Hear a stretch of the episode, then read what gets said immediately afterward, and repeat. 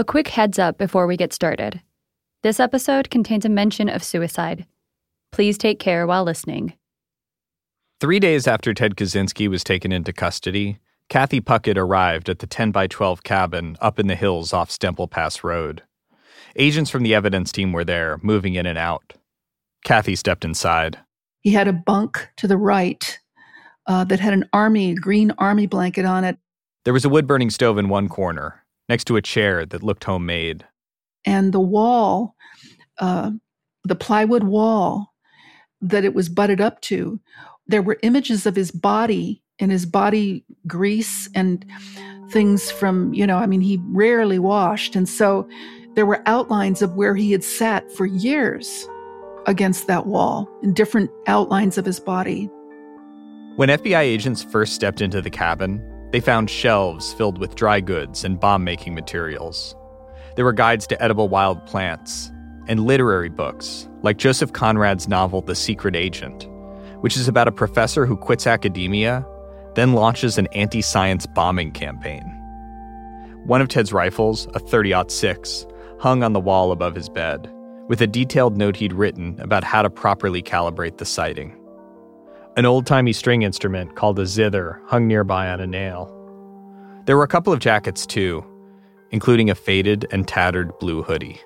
The first thing I thought was he never saw us coming, or he would have gotten rid of this stuff.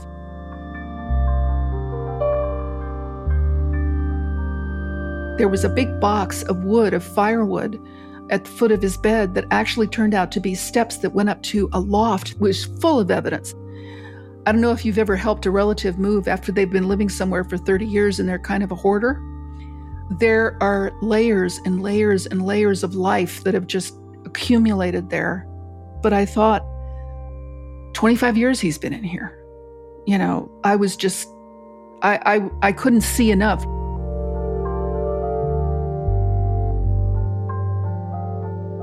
Kathy's main job was to comb through 25 years of Ted's writing, around 40,000 pages worth of stuff. The evidence team removed it all from Ted's cabin, made copies, then delivered them to Kathy. I always called them the porcupine papers because a lot of them, you know, there might be pages of a recipe for porcupine stew. Kathy says she barely slept for the next couple of weeks. She'd spend all day immersed in the journals, then go back to her motel room at night with words from Ted's diaries floating through her head as she went to sleep. It really was like walking through his mind. He led you completely into his head. And it was the, the most intimate portrait, I think, that he painted because he was so alone and he was the only one he was talking to. This was a, a diary to himself in a lot of ways. It was magnificent.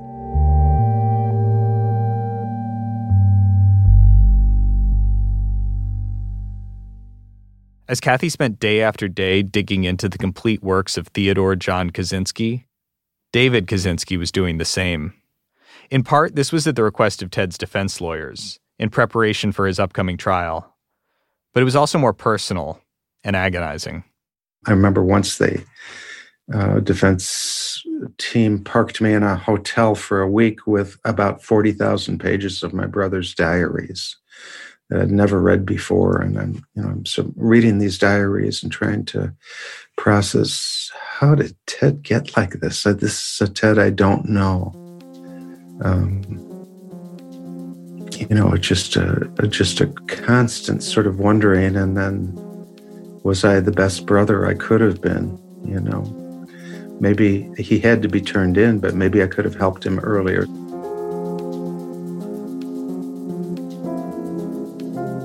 Was probably his closest relationship um, throughout his adulthood, and we lived, except for a couple of years, we lived thousands of miles apart, only communicated through letter. Um, he was sort of in a, his cabin became an echo chamber for this spiraling um, into negativity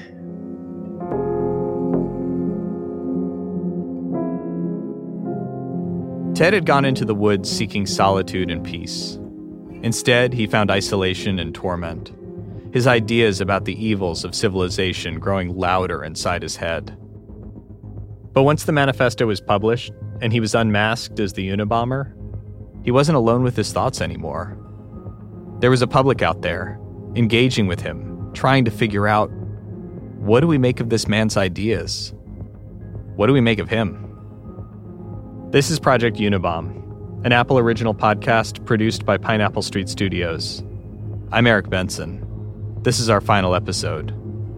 Episode 8 Echo Chamber.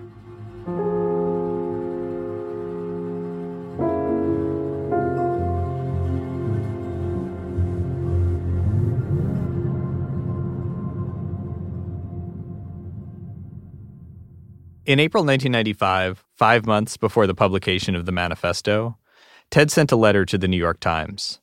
It arrived on the same day that his 16th and final bomb killed the California logging lobbyist Gilbert Murray. He wrote that his goal was the destruction of the worldwide industrial system. His bombing campaign was meant to, quote, promote social instability in industrial society, propagate anti industrial ideas, and give encouragement to those who hate the industrial system. A lot of people read those words and thought, this guy is nuts. The destruction of the worldwide industrial system? It sounds like something a James Bond villain would cackle. And also, he was going to bring modern civilization to its knees by sending one bomb a year to some unlucky professor or businessman? Ted may not have decimated the global order, but he was right about his ability to spread the word and reach fellow travelers. Oh, I wrote to him almost immediately after his arrest. This is John Zerzan. He's a former 1960s campus radical, and he still looks like one. Shaggy white hair, a full beard, wire rimmed glasses. But over the years, he went from leftist radical to leftist skeptic, evolving into a self described anarchist and technophobe. That might be why his tape sounds so bad. He had trouble hooking up his computer to record this interview. By the spring of 1996, when Zerzan reached out to Ted, he was a well established writer himself, attracted a following, preaching a gospel that wasn't all that different from the Unabombers. But Zerzan got published in underground journals. Ted had managed to get published in the Washington Post. I wanted to pursue what he was thinking, what he was writing, what, uh, you know, again, the ideas also the technical stuff. Where how do you, uh, how, how do you or how do we get these ideas out there, make them accessible, have them be part of the conversation in society? Ted wrote back, and a friendship started. By that point, Ted's case was moving through federal court. He'd been indicted in June for transporting and mailing explosive devices with intent to kill, and pled not guilty. Then Attorney General Janet Reno decided to go all in the government would be pushing for the death penalty. For David, it was crushing. I was feeling very upset. Um, you know, we had done what we had done to prevent loss of life. You know, we've been collaborating, working very closely with the government, and now the government was on the other side. They said, Well, listen, there has to be one more death, David, and I'm sorry, but it's got to be your brother. But Ted was going to get some of the best federal public defenders in the country. One of his attorneys was Judy Clarke, who was on her way to becoming a legendary anti death penalty attorney. Clarke famously doesn't speak to the media, but John Zerzan got to know her back then. He started visiting Ted in jail in the spring of 1997, about a year after his arrest. Zerzan says that every time he showed up, Ted's lawyers were there. They told him that as long as they were in the room, the meeting was protected under attorney client privilege. So if Ted said something incriminating while he was talking with John, it was okay. It would be protected. And that made sense to me. But that wasn't the reason. The reason was they wanted to spy on me to make sure I'm not trying to get him to do a political trial. That was absolutely the last thing that they wanted because they were, I would say, death penalty liberals all the way. That's exactly who they were. What he means is Judy Clarke and her team, their only goal was to keep Ted alive. And letting Ted turn the courtroom into a lecture hall, talking about Jacques Ellul and prehistoric hunter gatherer societies, that wasn't going to sway a jury. Clarke and her team were in a bind from the start. Ted's cabin had basically been a full confession in physical form. He'd written down everything accounts of the bombings, notes on his experiments as he constructed each new device. There was a master copy of the manifesto in the attic, next to the famous Smith Corona typewriter. What could Ted's lawyers do? They settled on what is known as a mental defect defense. They'd argue that Ted had delusions and paranoia that rendered him incapable of actually intending murder. This wasn't some cynical ploy, like pretending a wily mafia boss is mentally unfit because he's shuffling around the neighborhood in his bathrobe and slippers. Concerns about Ted's mental health were decades old. His parents had talked about it when he was a teenager. David had grown increasingly worried as Ted's letters to him became more vindictive and cruel. In the early 90s, David and Linda even talked with a psychiatrist about the possibility of having Ted hospitalized. But did Ted have a mental defect? The experts hired by the defense who examined Ted in person diagnosed him as having schizophrenia paranoid type. They based their diagnosis, at least in part, on his extreme anti technology views. Ted refused to meet with the government's experts, so they had to make their assessments solely on Ted's writings. And they didn't see mental illness. One said Ted's mind screamed geek, not schizophrenic. Kathy Puckett was working closely with the government team.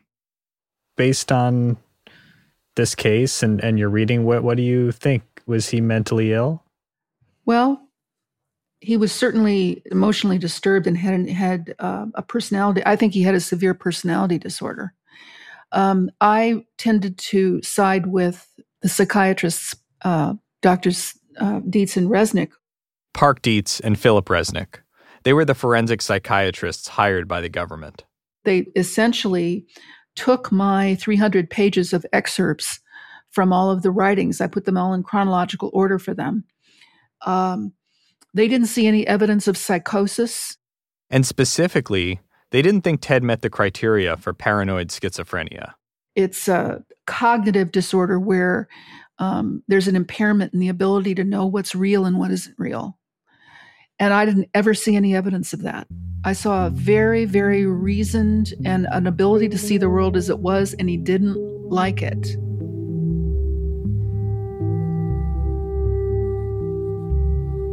As the trial approached, John Zerzan continued to visit Ted in jail. According to Zerzan, Ted didn't know what his defense team was up to.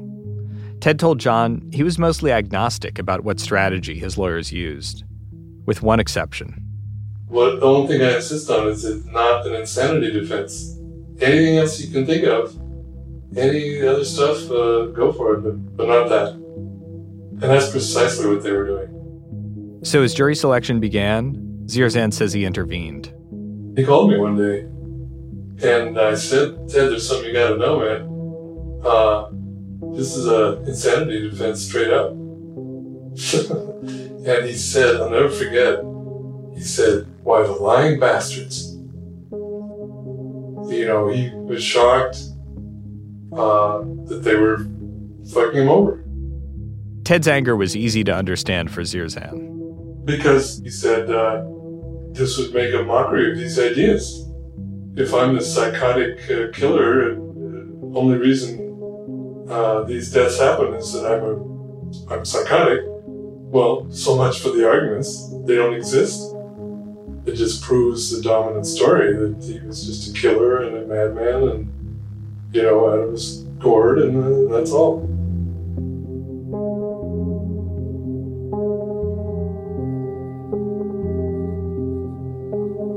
In late November 1997, during jury selection, Ted was sitting at the defense table as he heard one of his attorneys discussing a plan to use his psych evaluations as evidence in the trial. He appeared to be furious. He threw a pen at his legal team. It only got stranger from there. Six weeks later, on the first day of the trial, he torpedoed the proceedings as soon as the judge stepped up to the bench.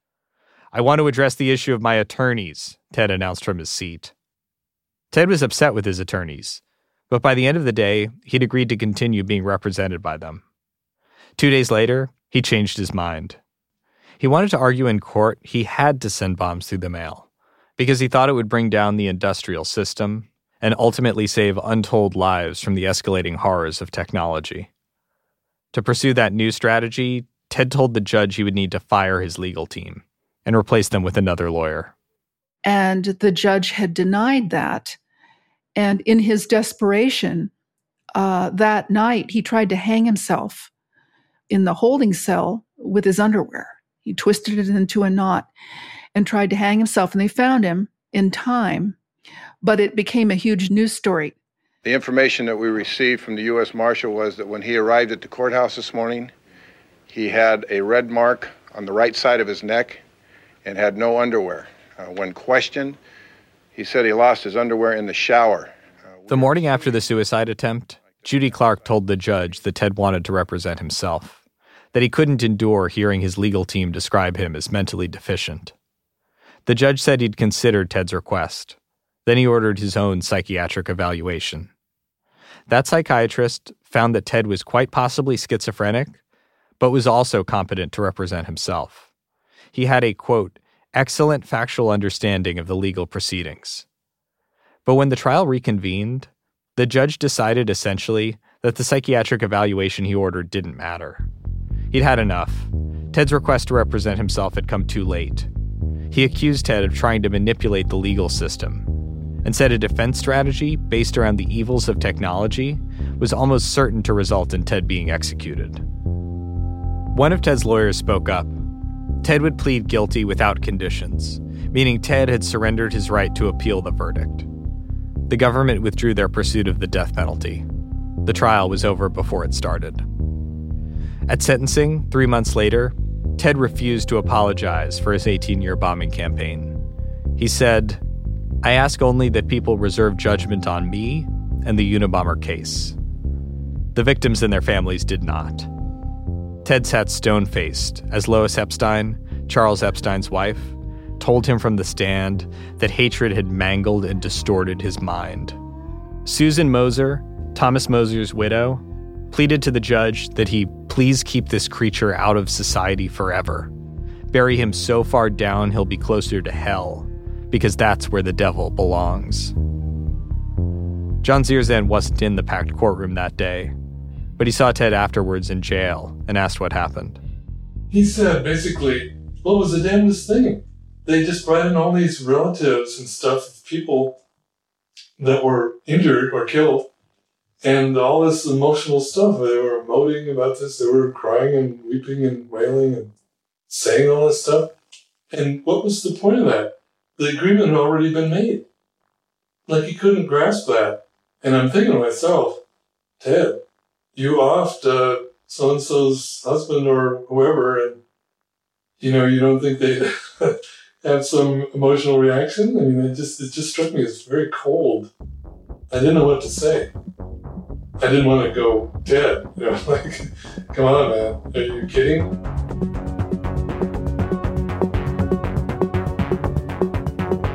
By that point, even many hardcore anarchists were leery of Ted. This guy couldn't just appoint himself to be a one man execution squad on behalf of the enemies of technology. But Zerzan didn't see it that way. To him, all the attention being paid to Ted was an opportunity. And the anti tech activists who wanted to distance themselves from the Unabomber just didn't have the courage of their convictions. I tried to take advantage to to push the ideas out there you know, for Christ's sake, what else would you do? They just wouldn't. When when journalists would ask them about it, well, your people are anti-technology. You know, what do you think about the tech, uh, Unabomber deal? And oh, they just freaked the fuck out. They just ran for cover. Yeah, I thought that was pathetic. Here's your one chance to to say something when people are listening, and, and you're too you're just pissing in your pants instead of saying something.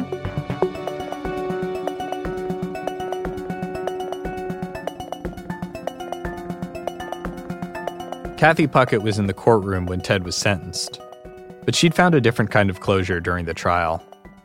For two years, ever since David angrily hung up on her on the day of the raid, feeling betrayed that his name had been leaked to the press, she hadn't spoken to him. But in the courtroom, they couldn't avoid each other. He looked over at me and he had the most concerned look on his face. And then he started moving toward the center aisle. And I got up and started moving toward the center aisle, and most of the press was out on recess, and most of the attendees were out on recess. The jury wasn't there. And he walked up to me and shook his head with this sad smile. And we just hugged each other, big hug. I said, I'm so sorry that, you know, this has been so tough on you guys. And you know that that's not what I wanted for you. And he said, I know. He said, I'm, I'm sorry for what I said to you. And I said, you know, thank you once again for everything you did for us. And he said, well, thank you too.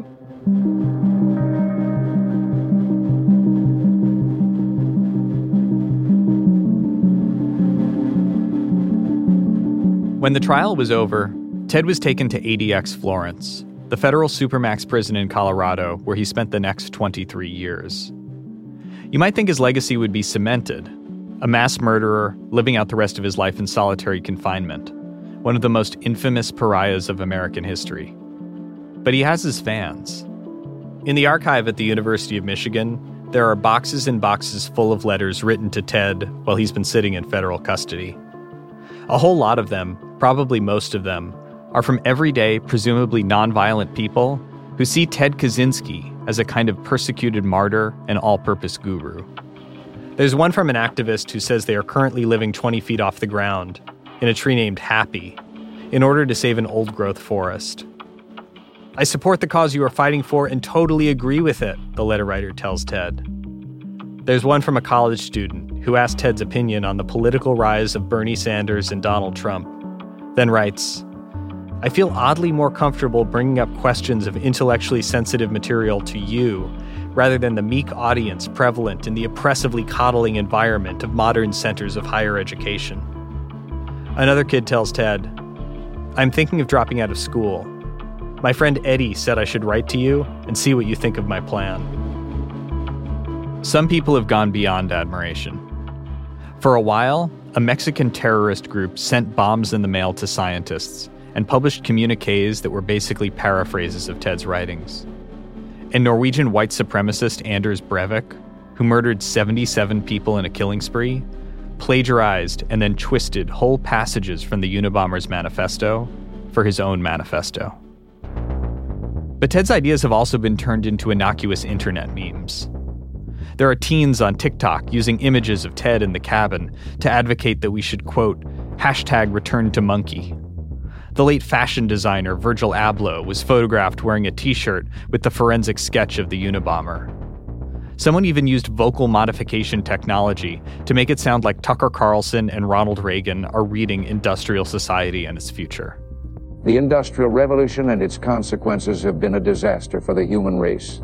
They have greatly increased the life expectancy of those of us who live in advanced countries. But they have destabilized society, have made life unfulfilling, have subjected human beings to indignities, have led to widespread psychological suffering, in the third world to physical suffering as well.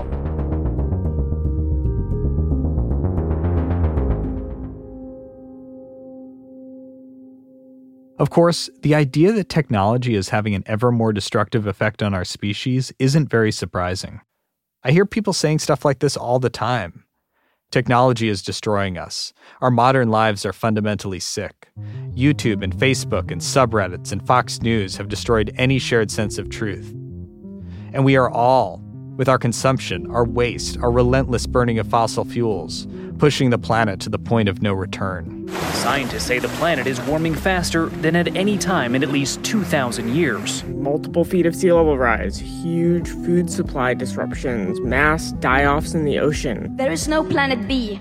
There is no planet blah, blah, blah, blah, blah, blah, blah. And it's all screwing with our heads. And the overlords of Silicon Valley seem to want to make it worse.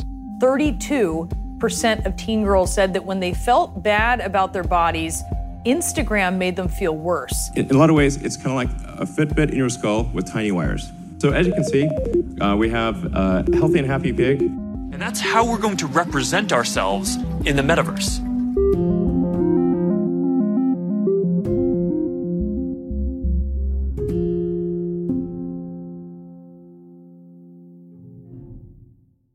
Last fall, I went to visit one of my best friends.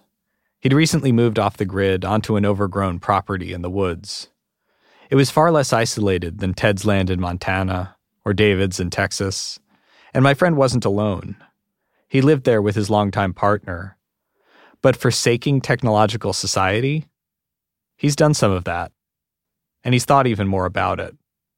He knew I was making a podcast about the Unabomber, and as I was leaving, he handed me a book to read.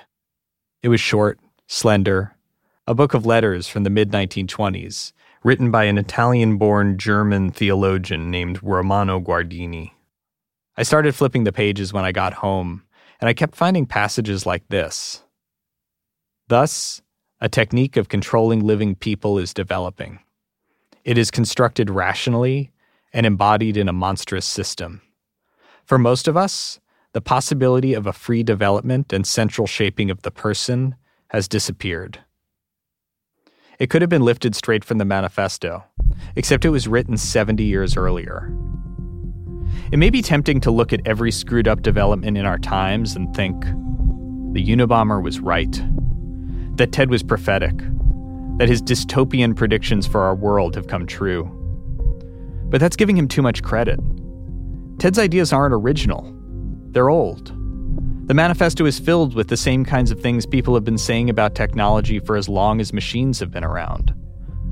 The thing that made Ted unique, the reason we're still talking about him today, is that he claimed those ideas as justification for murder.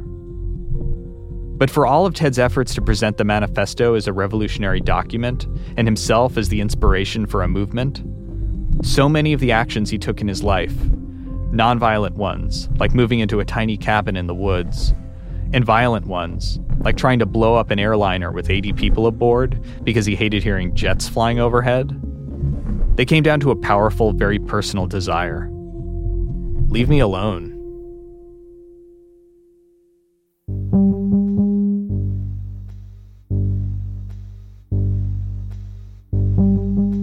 There's an unsent letter in the Michigan archive from 2017. It was a response to someone who had written to him. They said they were working on the Discovery Channel miniseries Manhunt Unabomber. And they were wondering why he didn't engage in sabotage instead of murder. Blow up bridges in science labs, that kind of thing. Wouldn't doing that, instead of randomly murdering people in their homes, have drawn more followers to his cause? Ted's reply Your suggestion that this could have been done without killing or maiming people is downright silly. What do you suppose would have happened to the people driving across a highway bridge when it was blown up? To the people on a train that got derailed? To the people living downstream of a dam? Use your head, man. Then Ted asked why anyone is even bothering to make a series about the notorious Unabomber. My bombing campaign ended 22 years ago. My trial was completed 19 years ago. Yet, all through the intervening years, over and over and over again, ad nauseum, the media keep putting on these programs about me. Why?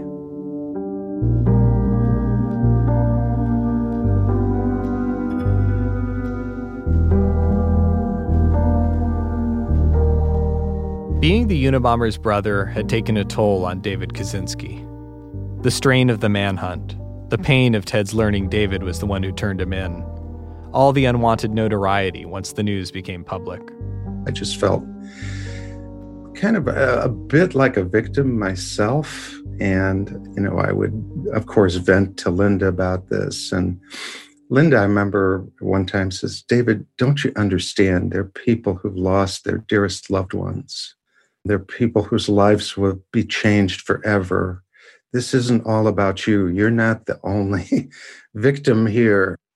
So, in the months before Ted's trial, David tried to do something about all the suffering. You know, Linda and I talked about it again, and we decided that we, we, we would like to write some letters of apology at least. And so we did our best, you know, apologizing you know, we, we didn't want to ask for anything in return, just to say how much regret we had about uh, the pain they had suffered and their losses. And uh, I think we sent out about 12 or 13 letters. And there were a couple of gracious responses, but most, mostly there was silence. Um, and so I, I felt this almost a double sense of loss the loss of my brother, but also the loss of connection to you know, humanity, which my brother had attacked. There was one victim's address that David wasn't able to find Gary Wright, the owner of the computer store in Salt Lake City, the guy who picked up a device next to a parked car and was blown across his parking lot, and spent years having shards of wood removed from his body. Eventually, David managed to track down Gary's phone number. I remember picking up the phone. I, I, think my finger was kind of shaking as I'm dialing the number. I'm dialing Gary's number and kind of planned what I planned to say and have it all ready. And and then the you know phone stops ringing at the other end, and I hear a voice that said, "You've reached the right house at the wrong time." So it was a, a, phone message and i didn't know you know i hadn't prepared how to leave a message. I just says you know i my name is david kaczynski. I, I think you know who i am. I, I wonder if we might talk and I'll, I will try calling you back in a few days. Voicemails. Maybe the most awkward technology that our technological society ever created. Later david called back and got gary on the phone. He basically was just saying that he wanted to apologize on behalf of his family um, for what had happened. This is Gary. And I can remember telling him after I listened to it, I, I just said, Dave, you know, you can't own this and, you know, you're going to have to let it go. There's, you know, one person doesn't represent a family. Mm. I just told him, you know, I've been going through this a long time, uh, a lot longer than you and have had to come to some conclusions basically is what i was trying to impart on him. I mean i, I gotta know i've been going through this for over nine years at that point. And um, had had to come to some very interesting conclusions for myself. I mean what if i never knew who this was? And at about year six had to kind of decide that i would forgive a ghost. Um, those sorts of things. So a, a lot of introspection if you will. But I could tell from his demeanor um, how vulnerable that felt.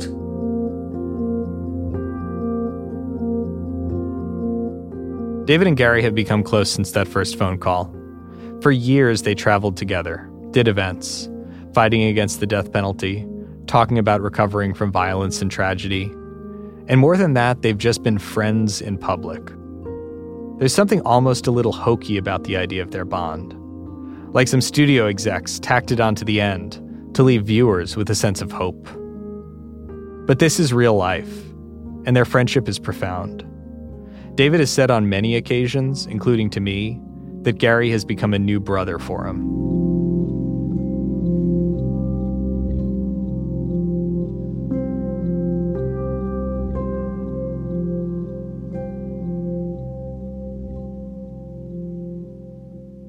David's relationship with his own brother, of course, more or less ended in 1989 when David told Ted he was moving in with Linda.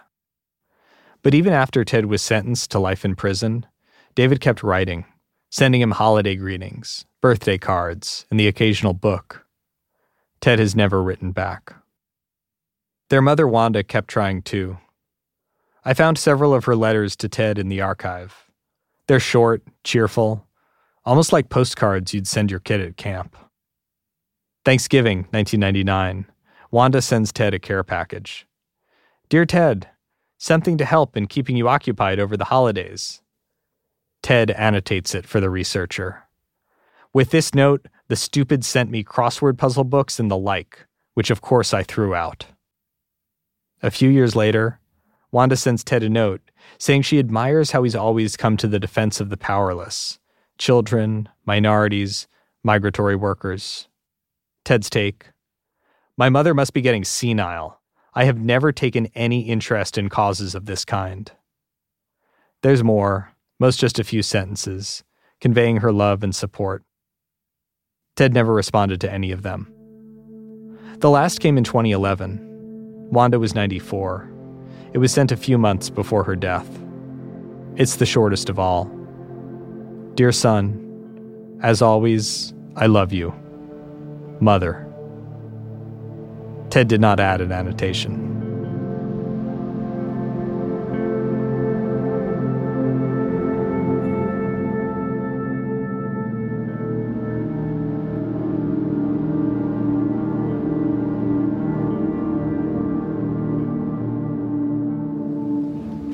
Okay. Could you tell us where we are, what we're looking at? A few months ago, I met up with David. Oh, we're in the Texas Hill Country.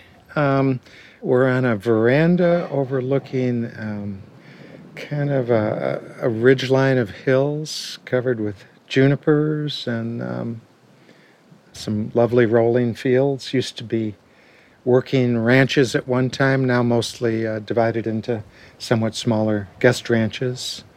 It's a very quiet, peaceful, lovely place with a today has a just a bluest sky you could imagine. Um, kind of undeveloped, a kind of place that I like to wander in. The place where we were wandering was the spiritual center slash dude ranch that David and Linda were helping to build. While I was there, Linda was painting the walls of a utilitarian wood cabin to transform it into a bright, colorful yoga studio. And David toured me around the property, showing off the herd of free roaming horses, pointing to plans for new buildings. He was wearing a baseball cap with the words, Go Kind. When we were walking around, um, one, one thought that I have often had through this project is what would Ted say about this? Way too overdeveloped. but um, yeah, I mean, I think we both had a kind of uh, real affinity for places, real wilderness. This is not real wilderness by any stretch. Human beings have lived here for a long, long time. Um, you know, I've seen changes out in the desert um, that have kind of challenged me because, um, you know, development, it, it seems like such a unique place. Why, why build more houses? Why put in more roads? A few weeks before I visited David, News had broken that Ted had been moved from the Supermax prison in Colorado to a federal medical facility in North Carolina, a place for inmates suffering from serious illness. David called the Bureau of Prisons to find out more. But the Bureau of Prisons couldn't tell me anything about his condition, so I, I still do not know. So I'm left with a lot um, of worry, a lot unresolved, um, and now to realize, gosh, he, you know, he's sick.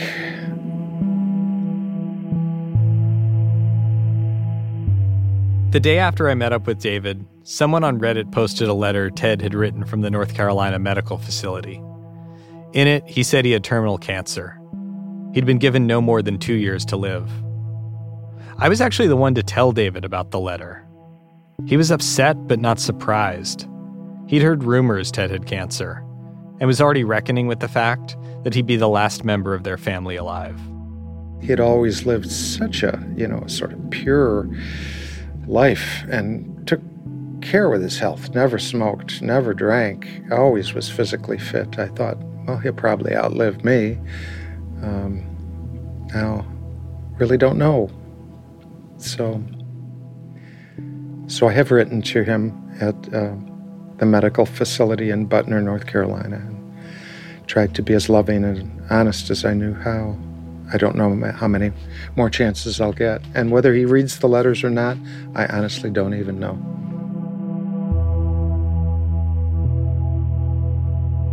We were sitting in the new community he was helping to build, listening to the wind rustle through the live oak trees. And one thing that was really striking was that David wasn't the Unabomber's brother there. He was just David, another aging Buddhist Westerner lending a hand where needed. This place was another fresh start in a life that was full of them. And David got that. He just published a book of poetry, which he gave me. It's his first. It's called Beginnings. But he couldn't totally let go of what he called the Unabomber saga, much as he might want to. It seems like you on the one hand, you don't want it in your life. You want to, you, want to move on. Don't want to deal with this, but then you find yourself going back, invited back, actually wanting to pursue some of these things. So I'm curious if you've thought about that. No, I don't think I have a choice about um, um, removing it from my life. It's certainly a part of my life and a very important part of my life.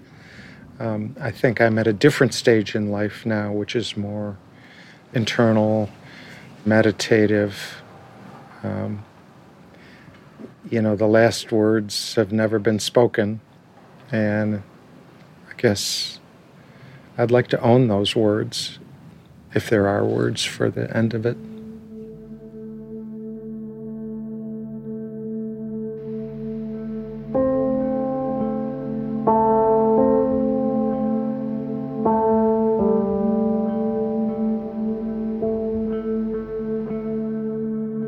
You've been listening to Project Unabom.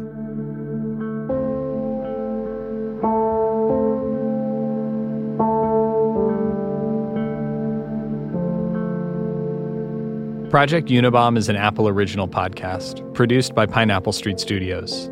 It's produced by our senior producer, Jonathan Menjivar, and me, I'm Eric Benson. Our producers are Elliot Adler and Melissa Slaughter. Editing by Joel Lovell and Maddie Sprung Keyser. Our fact checker is Sarah Ivry. The episode was mixed by Davey Sumner, Jason Richards, Elliot Adler, and Jonathan Menjivar.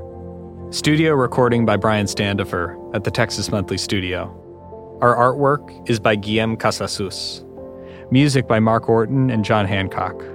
Additional music by Eric Phillips and Jeff Baxter.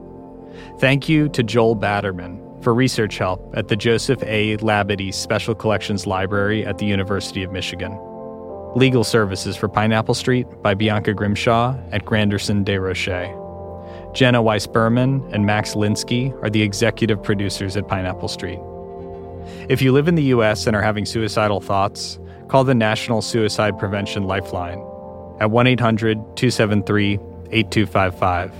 800 273 TALK. Thanks for listening.